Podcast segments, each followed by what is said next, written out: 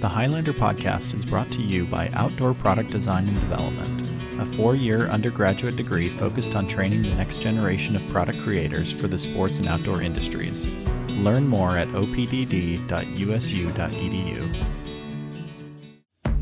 The Highlander podcast is sponsored by the Utah Outdoor Association, a business association focused on elevating Utah's outdoor industry through educational programming and events. Their membership consists of Utah's outdoor manufacturers, retailers, outfitters, and guides. Member benefits include networking opportunities, recruitment of talent, and brand promotion. More information about volunteering and membership is available at utahoutdoor.org.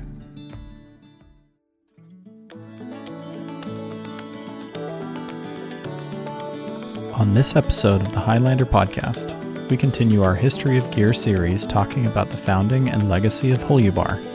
We talk about the founders Roy and Alice and their lasting impact on the industry. This is Chase Anderson. Today, uh, joining me again, Bruce Johnson of the History of Gear project as a part of our History of Gear series that we've been putting together. Um, you know, for those who don't know, we've been going week by week and diving into the the research and history that uh, Bruce has compiled on his History of Gear project website, which we'll link to, um, and talking, you know, brand by brand um, about some of the pioneering individuals and pioneer companies um, that really influenced the industry that we know today. Uh, thanks for joining again, Bruce.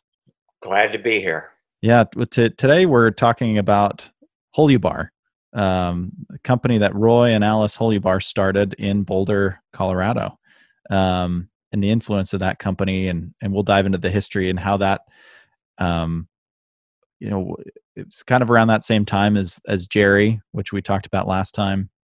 Um, but uh, I, I guess to start, uh, you you started off the Gerry conversation mentioning that Gerry Cunningham and Ann um, were recognized by Outdoor Industry Association as some of the outdoor industry's gear pioneers, right? Um, and greatest indeed. pioneers. Um, and Roy and Alice were also recognized at that same event, 1992, recognized by select little group. Mm-hmm. Yeah. Um, so I thought it was important to make sure to make that clear at, at the start as well that they were part of that elite company of gear founders, and we'll link to the the complete list as well. But um, maybe to start, um, you know what what is your interest in Holubar? I know you just love gear and the history of gear in general, but what does Holubar mean to you? I know you have a, a soft spot um, for this company in particular, and um, you know maybe tell us about your relationship to the company. It goes back to my first piece of actual quality gear, and that was a Holubar tent that I bought in probably about 1967 or something on that order. It was a beautiful thing called a Royalite tent. Uh, it took me through lots of high places and blizzards and other travails. Um, and that led me into knowledge of the company and their catalogs. I would devour. Uh, after another couple years, I was wealthy enough to buy a Holubar Royalite sleeping bag and was totally impressed by that. And so it began pretty early where I knew that it was a very, very high quality company with values that I really appreciated. I, I kind of failed to do this the last time we talked, but I, I think it's nice to hear, you know, your first interactions with these products. We didn't do that with Gerry necessarily, but I think it's nice to know, you know, what's the personal connection that you had with with each of these products and I think it gives the history even more meaning, right? Knowing that, you know, you have an attachment to it.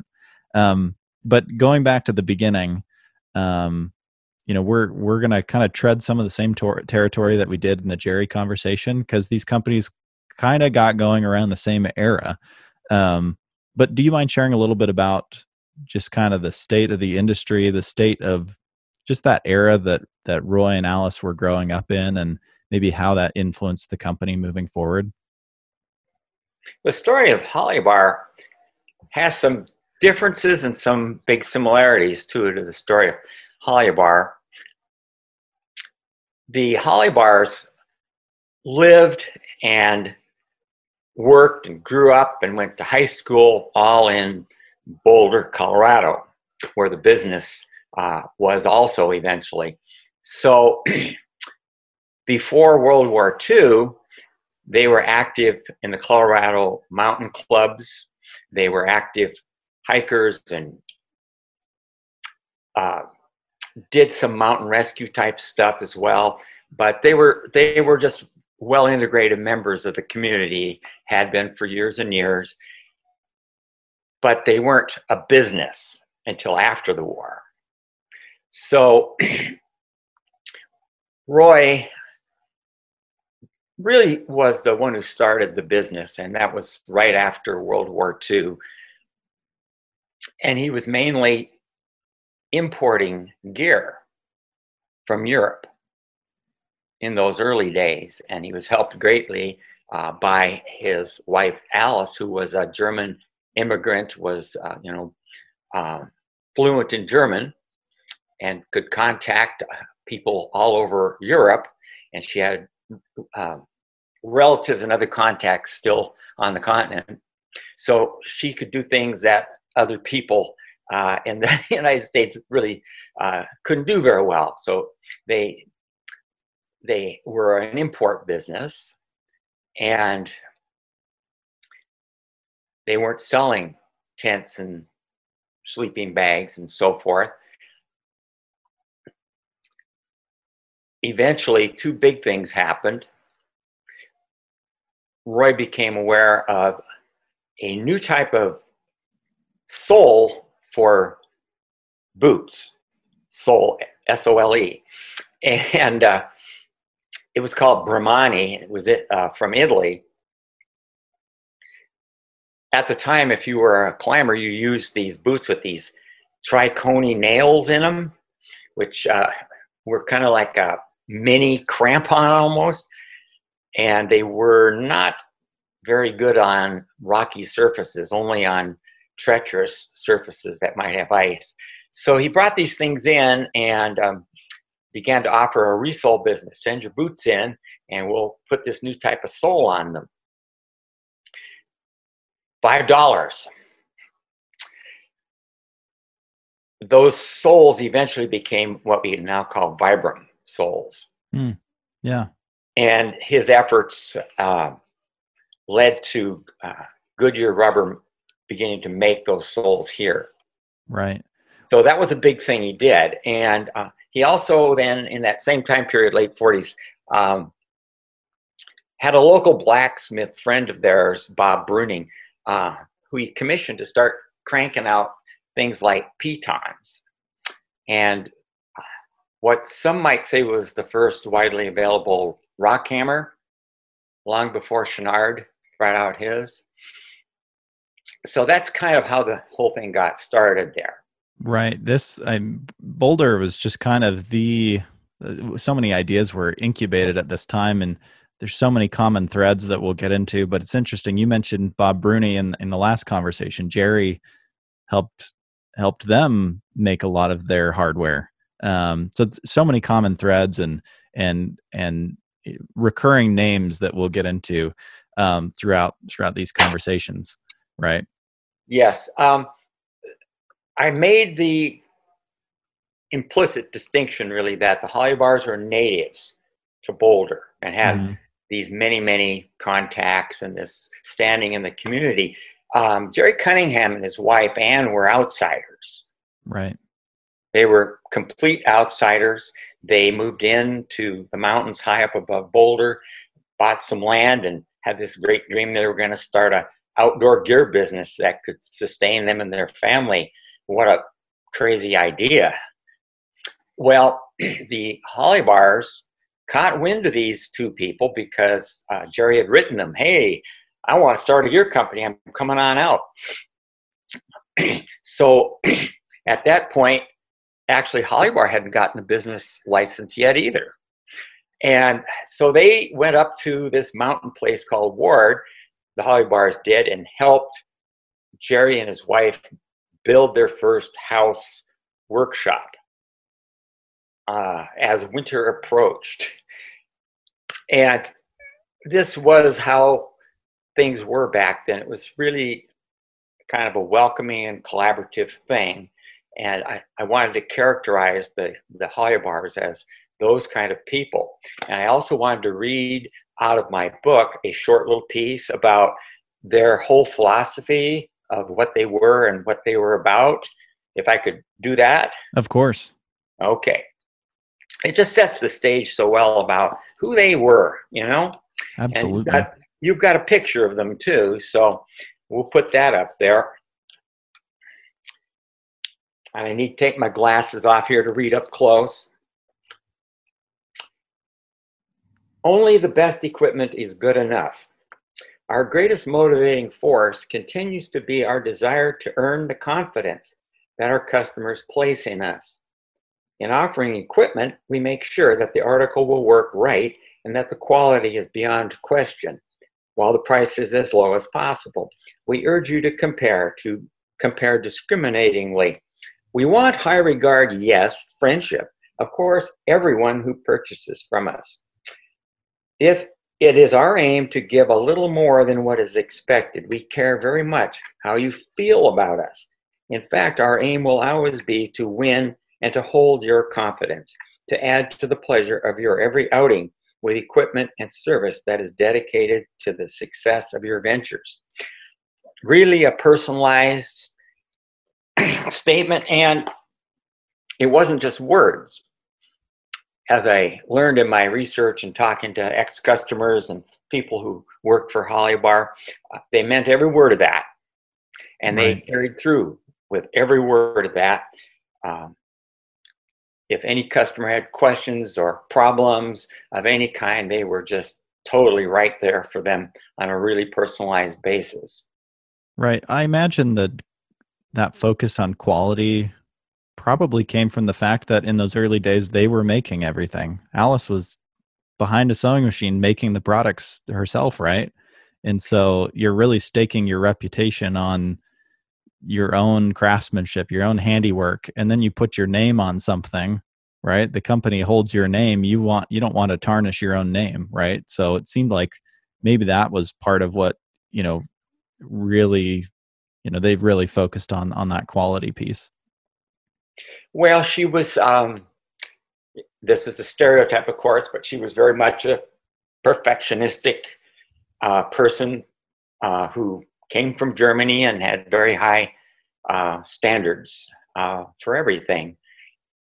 Where did they develop this love? We're going to go back a little bit. Where did they develop this love for the outdoors? You said they were very active in the climbing community uh, in Boulder. Uh, they were very active. Uh, where did that come from? Who who taught them these activities? Did they, you know, did their families teach them that? Is you know, with Alice, it, I know she had relatives that were climbing the Alps, right? And that's that's where their connections came from uh, when they started importing gear. Where did this love of of the outdoors and an awareness of these activities come from? Well, with Alice, um, she grew up on a it was several hundred acre ranch up in the foothills near Boulder. So she grew up in a real outdoorsy setting like that. And Boulder at the time was, of course, very small too for Roy, even though he was, he was growing up in downtown uh, Boulder. Um, he didn't have parents who were people who were big climbers or anything like that. I mean, this was, uh, for him, this was uh, a long time back before climbing was really a big deal around Boulder but he was certainly an outdoors person and he loved fishing. He loved getting up in the mountains. I have pictures of him carrying these horrible kidney buster packs that look as big as he is uh, up into the, the Rockies to go fishing. So that's kind of his background. Yeah, I was going to say it was you know for him was was Lloyd Nelson uh, an influence on him? Did did they have interactions or he was using one of those packs, kind of a Lloyd, uh, you know some of those those packs. Trapper Nelson time. type pack. Yeah. yeah. Uh, I've never seen him in one that was actually a Trapper Nelson. Okay. but it could have been. Right. What What's the one you you shared with me a picture of? You know, this him carrying this large pack.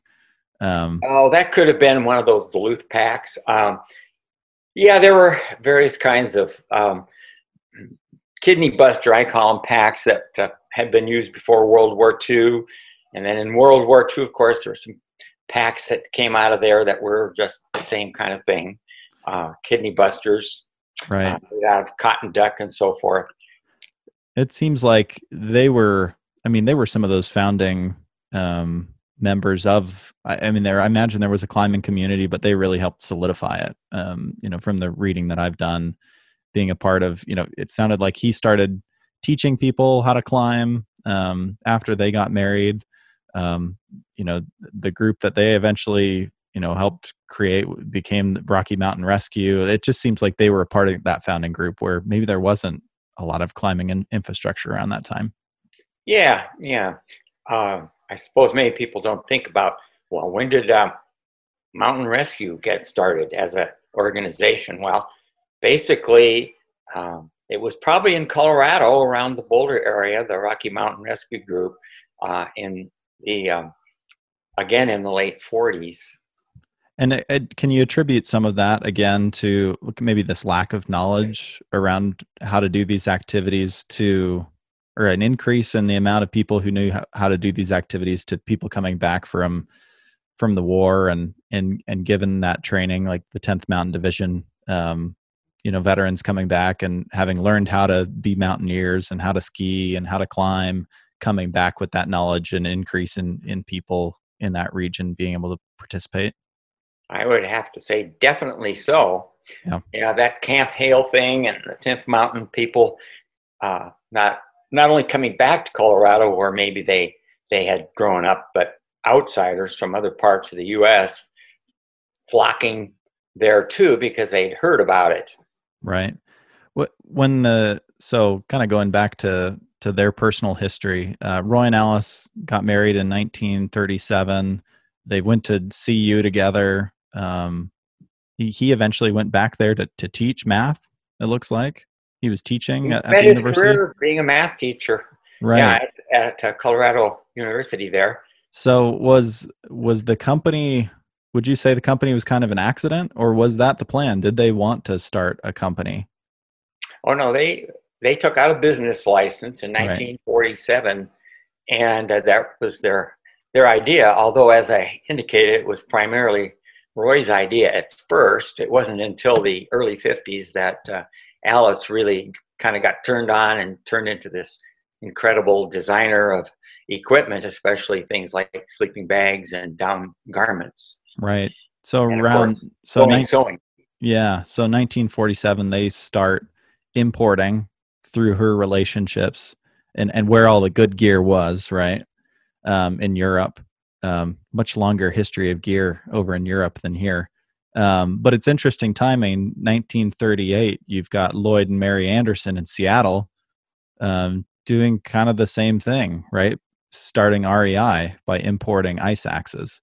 And uh, 10 years later, Holja starts doing that that same thing. So it's interesting. Each region, you kind of have people who are getting this idea of, oh, we don't have good stuff here, but Europe's got it. So how do we bring some of that over here? And we all know people who want to buy it. So maybe we can bring it over and sell it to our friends.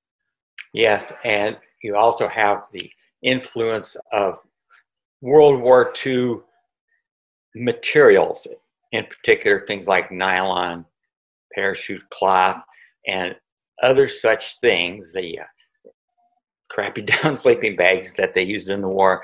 Um, Bar was also initially selling a bunch of that kind of stuff that they would get through their connections with Gerry Cunningham, who was a veteran. Mm. Roy wasn't a veteran, so he couldn't truck on down to Denver and and get a bunch of war surplus stuff.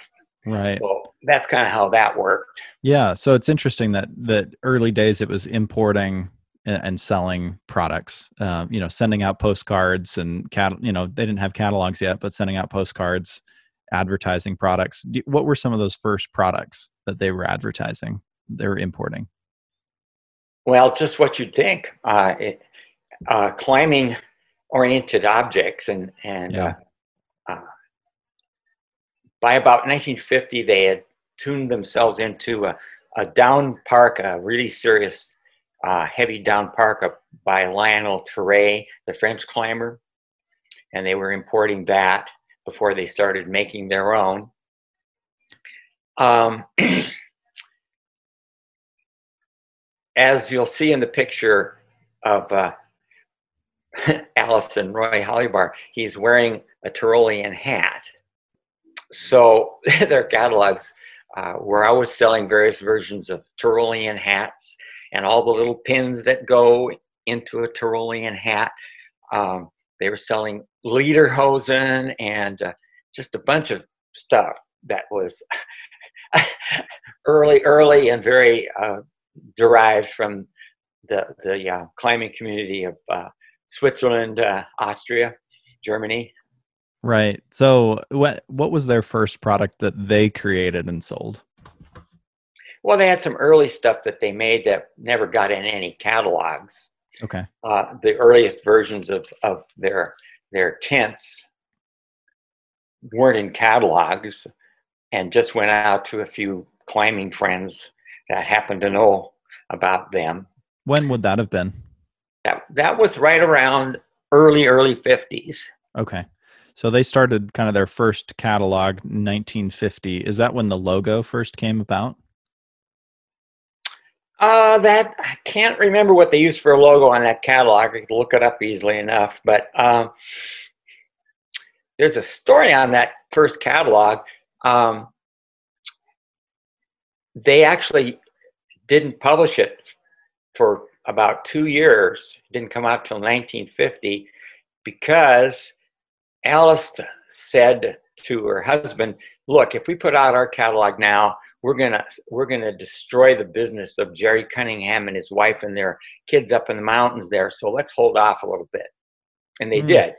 So that's kind of the story of that. The the uh, first uh, catalog uh, actually was just a black and white, almost like I don't know if it started off as a photo, but it looks more like a drawing.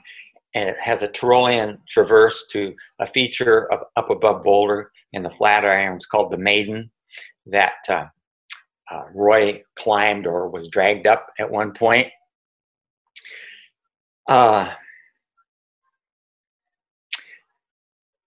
their logo was pretty developed uh, by the mid 50s when they started putting out actual gear of their own. Right. Did and did it go through some different iterations over time? Yeah, all of them did. Yeah, one of their early ones uh, really looked a lot like Gerry's. It had a it had a mountain peak and a climber uh, superimposed against that that peak, pretty much like Gerry's. yeah, it's interesting the similarities in just like the region, the products, the just their stories are like you said so similar, but also different in a lot of ways. Um, so the kind of informally they were selling tents. Uh, I guess what was their their first product that they really launched with in their in their own catalogs that they put their name on? Well, they came out almost simultaneously, really, with uh, sleeping bags of Alice's design and the first mountain parka, shell garment mountain parka. What what were people using before before the mountain parka? People were using. You've seen pictures maybe of polar explorers and you know these things made out of ventile cotton, mm. like a pullover anorak and things things like that. Yeah, um,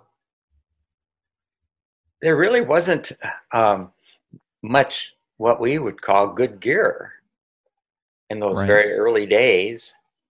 Where where do you feel like she got the inspiration to make better products like this? And we'll get to this a little in a little bit as well. But you know, a lot of their products were like performance level, right? I mean, some of these things went out on expeditions, and um, where did she gain this knowledge of performance?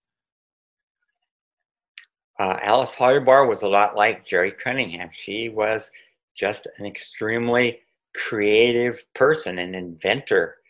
Uh, she analyzed the needs. She tore apart products, old stuff, and and thought of using new materials and experimented with things like parachute cloth uh, for baffles inside of sleeping bags. Uh, she almost invented really baffles, uh, the concept of baffling, and then perfected uh, baffling that was just out of this world. Um, I could get into technical details. A lot of those kind of things are in my book. Um, but let me point this camera a little bit this way for a minute. I have behind me on that chair, that's a uh, 1964 Holubar Royalite Expedition bag that I have. And 55 years old, it's got nine inches aloft still. It's totally good to 20, 30 below zero if you wanted to take it there. It's wonderful and soft and comfy, doesn't have any cold spots. Uh, the quality that uh, she built into things, um, the baffles don't rip out because they aren't just serged or even hot cut. They're, they're actually rolled seams and parachute cloth, not just mosquito netting. Anyway, I could get technical, but I really probably shouldn't for this. No, that's that's great. Where where was a lot of that being made? She she handmade a lot of things, but at some point did they start to set up manufacturing nearby? That really did not happen until uh, she um, passed away early because of a breast cancer situation. And um, before she went, uh, she and her husband decided to sell the company. And they looked around and they found this enterprising young graduate, uh, business school graduate uh, uh from uh, Denver named Jim Cack and uh, sold it to him. Oh, wow.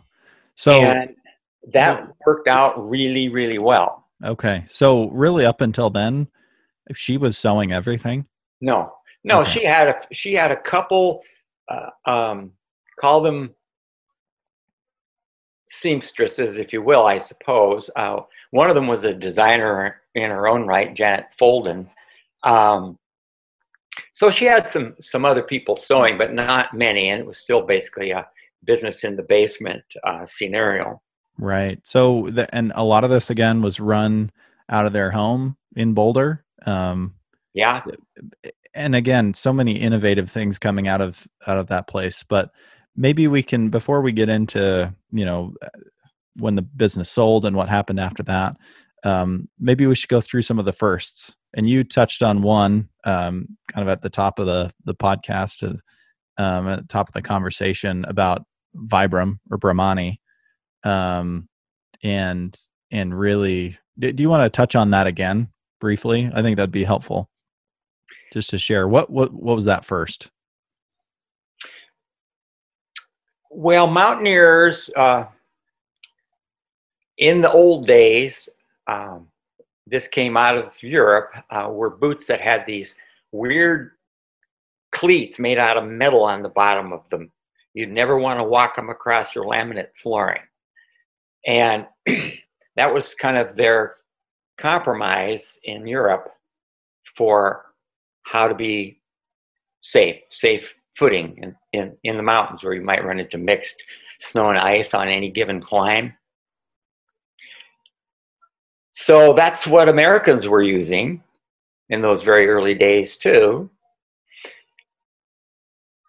And so Roy's big thing was he discovered in that Italy had started to make out of some rubber compound these these soles that weren't metal that didn't have nails in them and uh, were an, an option and they were being used over there so he he imported a few and decided that uh, they were saleable and then he developed a whole little business of uh, people could either buy the soles and take them to their own shoe person or they could send their whole boot in to him, and he had a local uh, boot maker guy who would uh, resole the customer's boot and they'd send it back. And that's the company that would become Vibram or Vibram. Roy began to have some profile in in America about these soles. Uh, he had contact with Goodyear Rubber Company, who started to produce something like what we would now call a Vibram sole. Uh, now, I don't know, I never traced down the, the history of the company called Vibram. But uh, anyway. Oh, was, so he was buying from Bramani, the the man Bramani. Okay, which Bramani ended up starting. You know, the company w- became Vibram. It could be. Yeah, I, that I'm not. I never yep. investigated that. Yeah, yeah. That that was. uh Yeah, the Brahm in in Vibram or Vibram is is for Bramani. Super. Yeah. Super. Well, thank you. Of course. Um, I only know that really because they they came to campus and and shared that history with us. So did they? Yeah. Ah, yeah. Wonderful. Um, I'll have to dig into that myself a little bit more. So really, uh, bringing some of that rubber over to the U.S., kind of introducing resoling, just a, a new type of climbing shoe and, and, a new type of rubber for the market. Um, another first, the mountain parka we mentioned. Um, you know, another first, the just the sleeping bag design. Uh, anything in particular that was that was really unique beyond the quality, like itself, or was construction different? What was it about um, Alice's sleeping bag designs that were truly unique?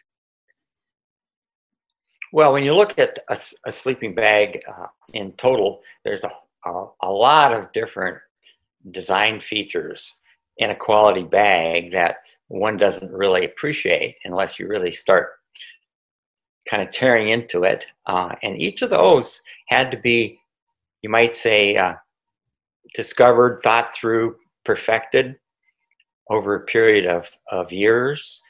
And Alice was just constantly doing that, uh, like a choice of shell material for the bag, a choice of interior uh, material. It's not just about durability or it's not just about uh, downproofness. It's not just, it, it might be uh, how it feels against the skin.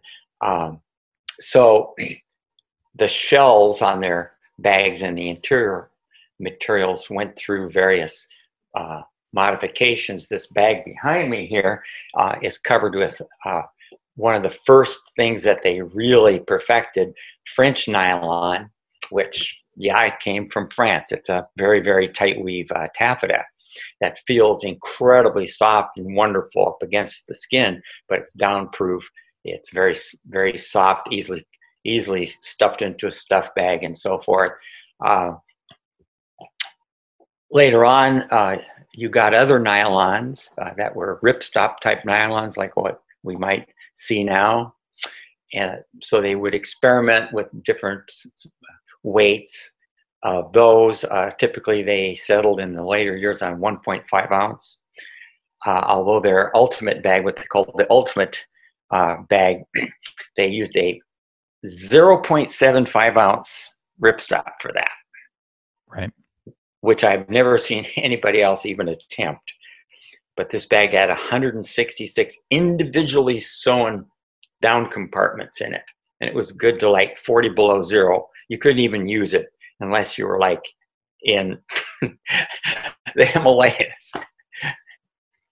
Well, speaking of that, um, they ended up making product for some pre- pretty extreme environments and and some um, pretty impressive expeditions.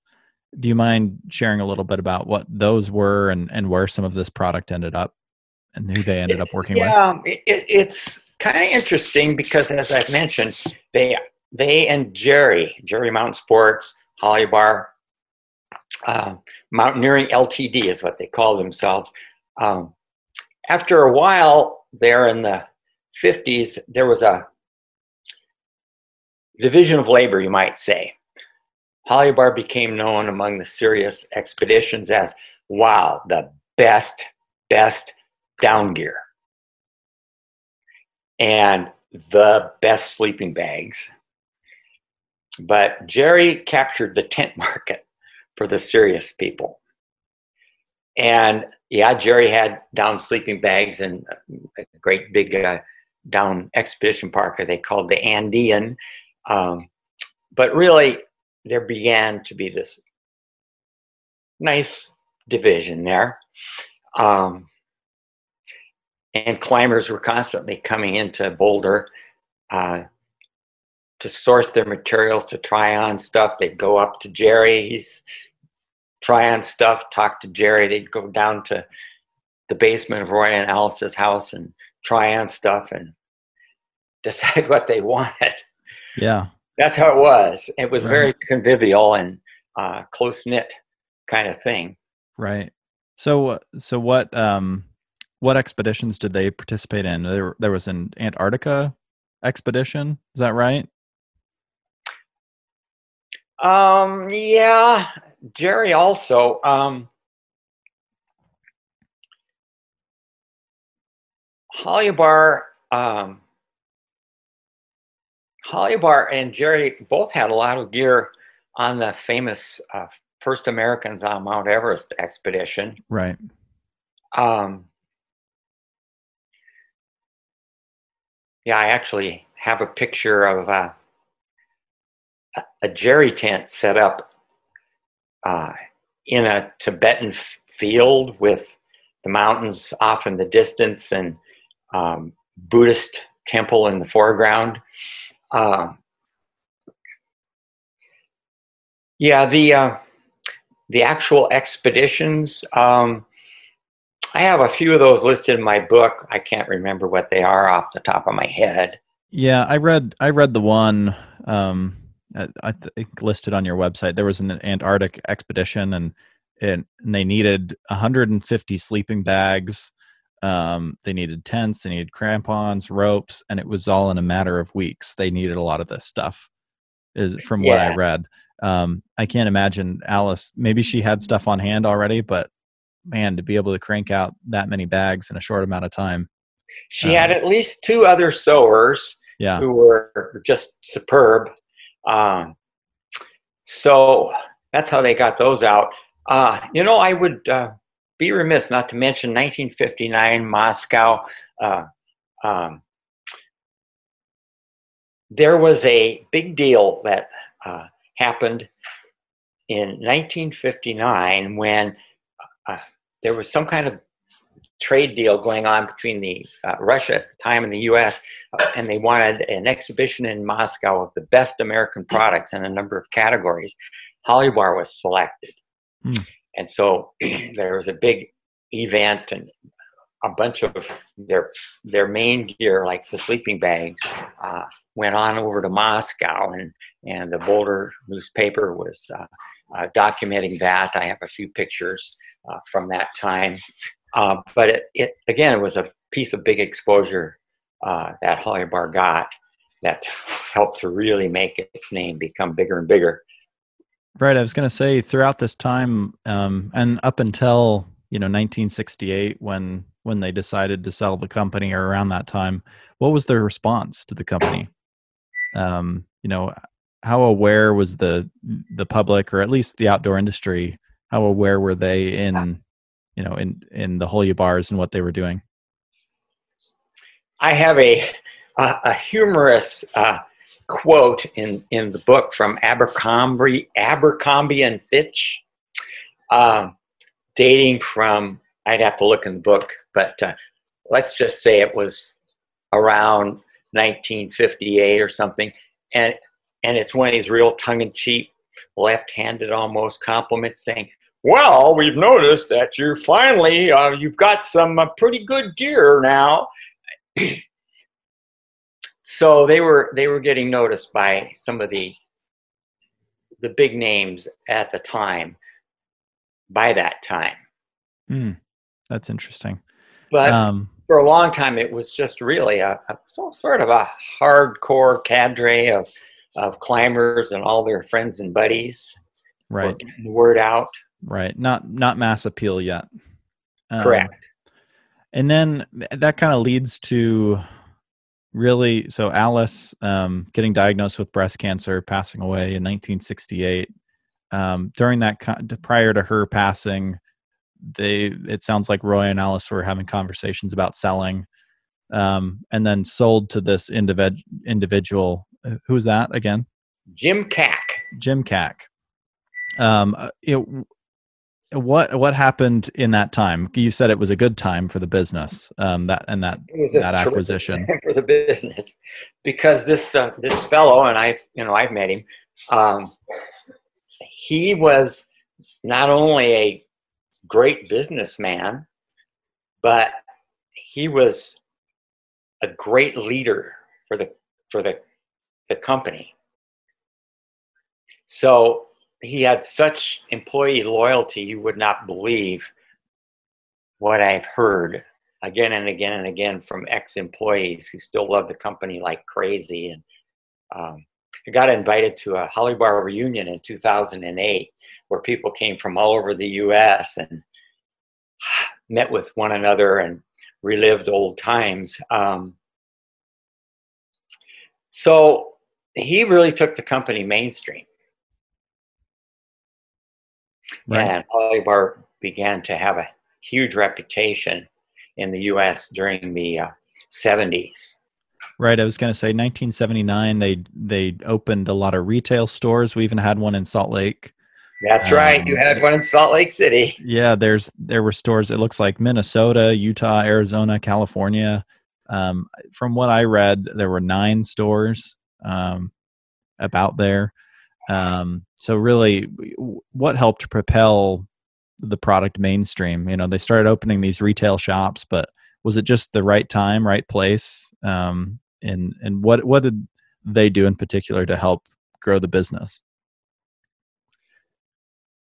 Uh, I have to say that at at that time when Jim pack took over, there was already the beginning of a tidal wave of interest in backpacking and hiking.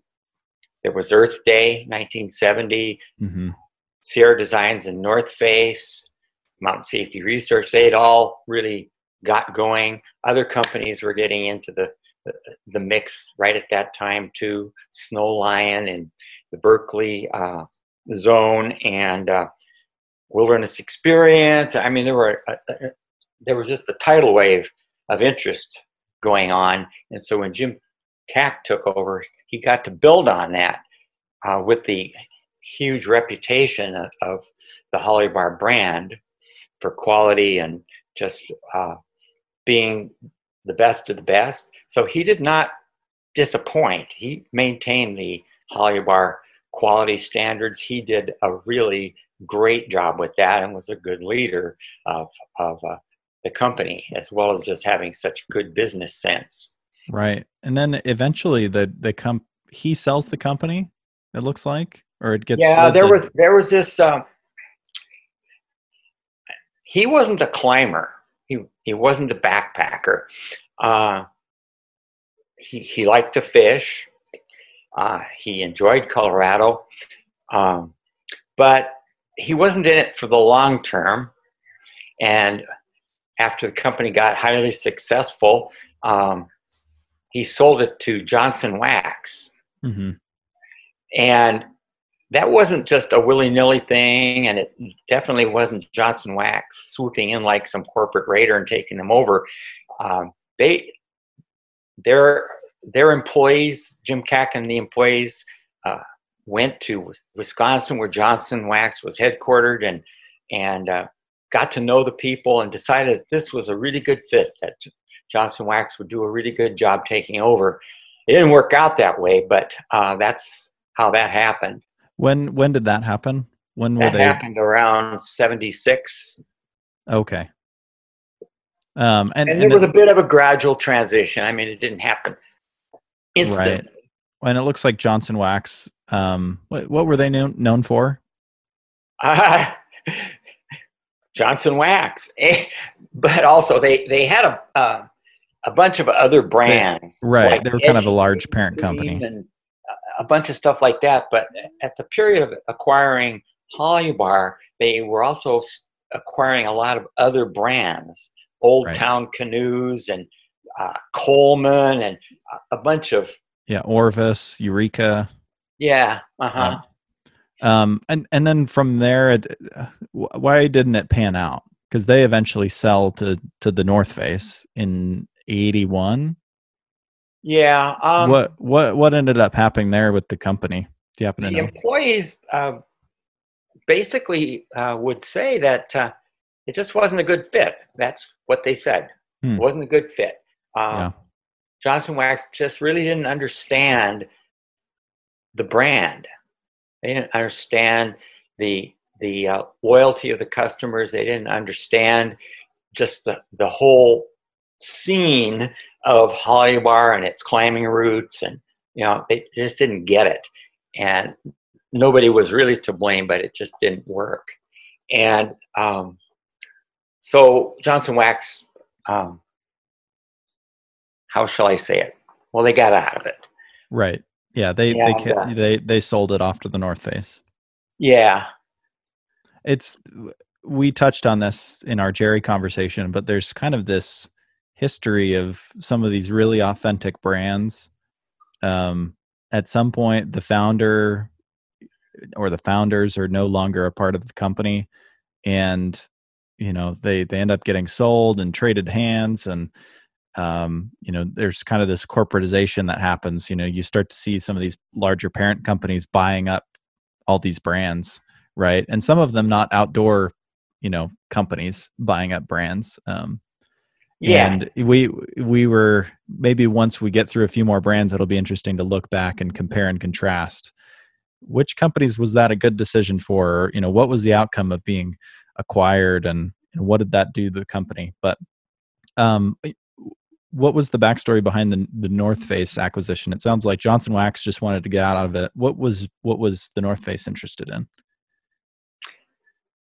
North Face, of course, was a brand that was by then well established Mm-hmm. and had a real reputation as a, a kind of a climbers company too.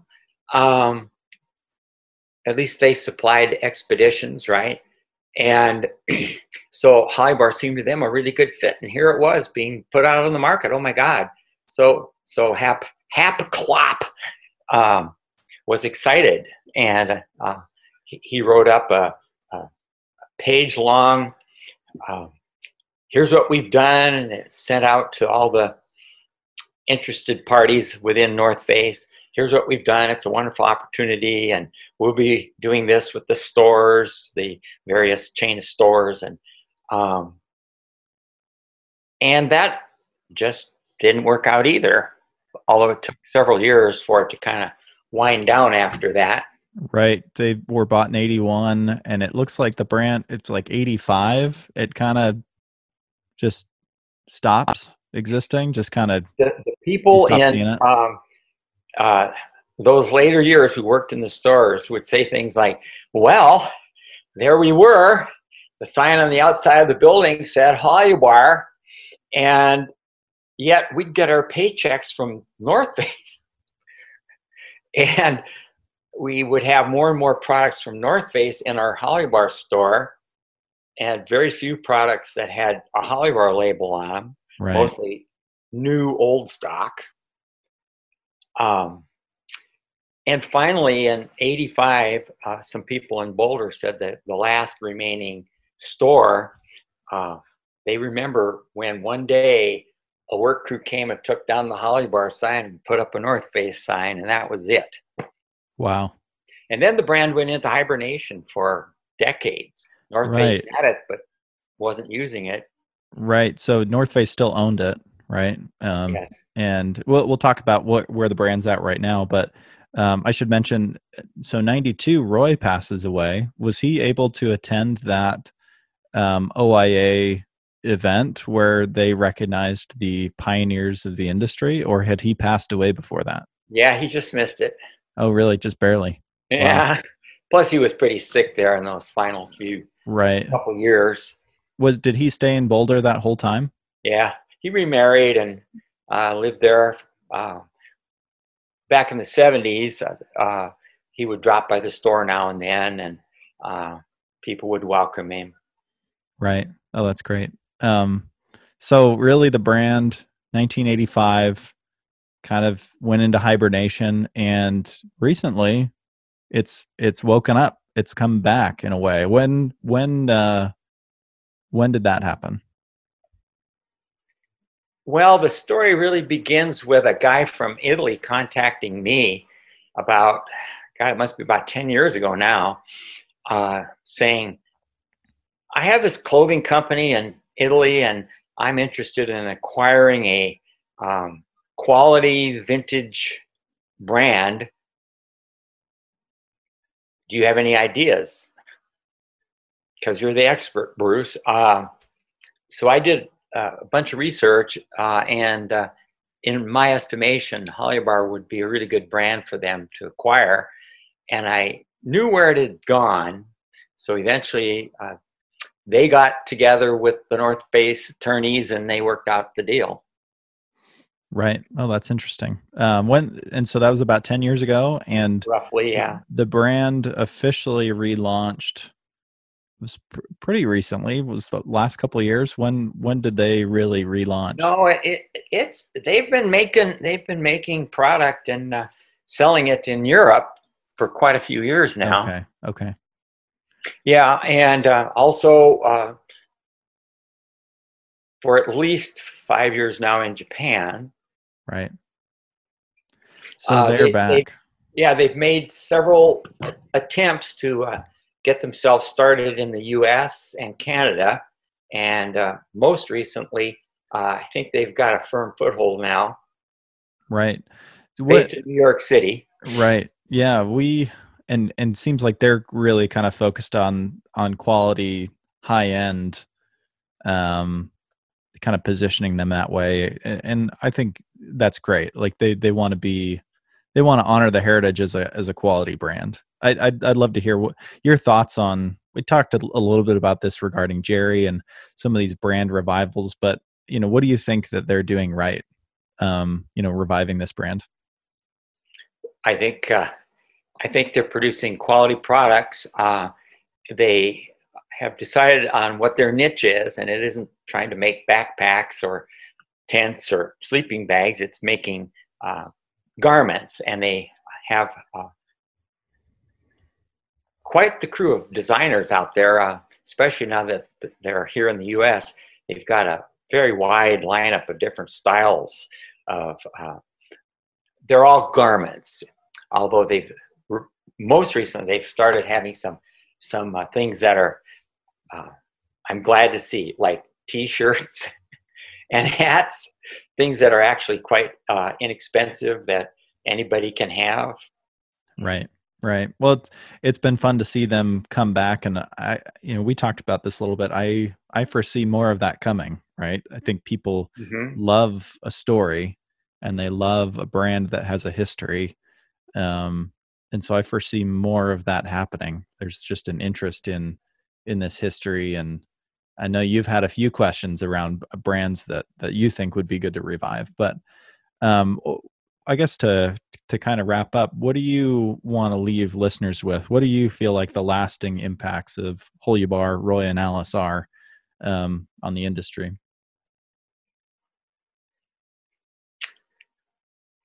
They're a story of two people who began a business in a basement and focused on the right things, which were a quality product and uh, a real commitment to their customers. And never failed in that mission. Right. Um, the fact that they did things like uh, get uh, mountain rescue in Colorado going, yeah, those are important too. But uh, within the history of gear, I, I, think that's what the company is right, rightfully uh, famous and important for. Did you get the chance to talk with um, with with Roy at all um, did you ever get the chance to talk with him, or I know you got to talk with Gerry towards the end of his life. Um, did you ever get to the chance to to sit down and talk with Roy? No, no. Um, that was before I began this whole project of mine. Yeah. Uh, 92, I, I really didn't get going until 95, 96. Oh, okay.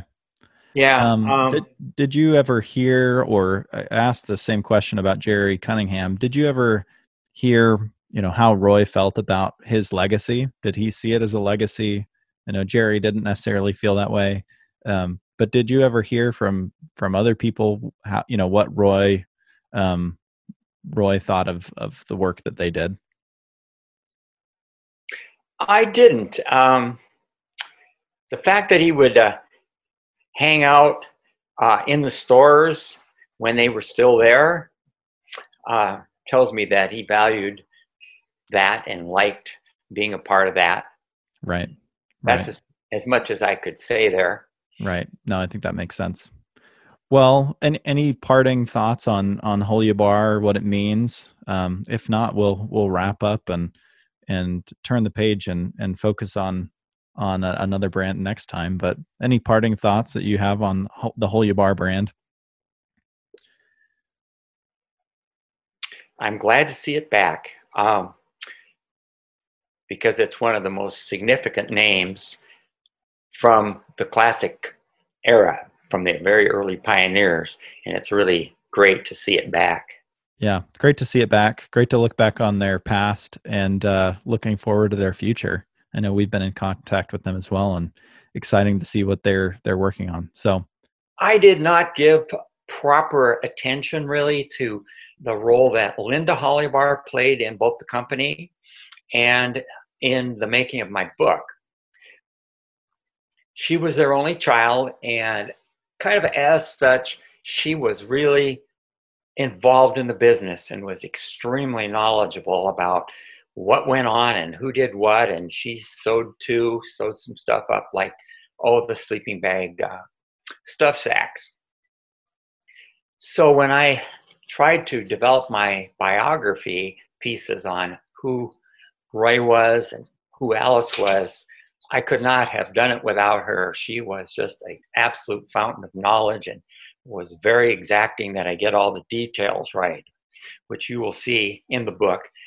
well, thanks again for just you know for all the work that you do, the research that you've put into this work. Um, I'd recommend anyone get get the book.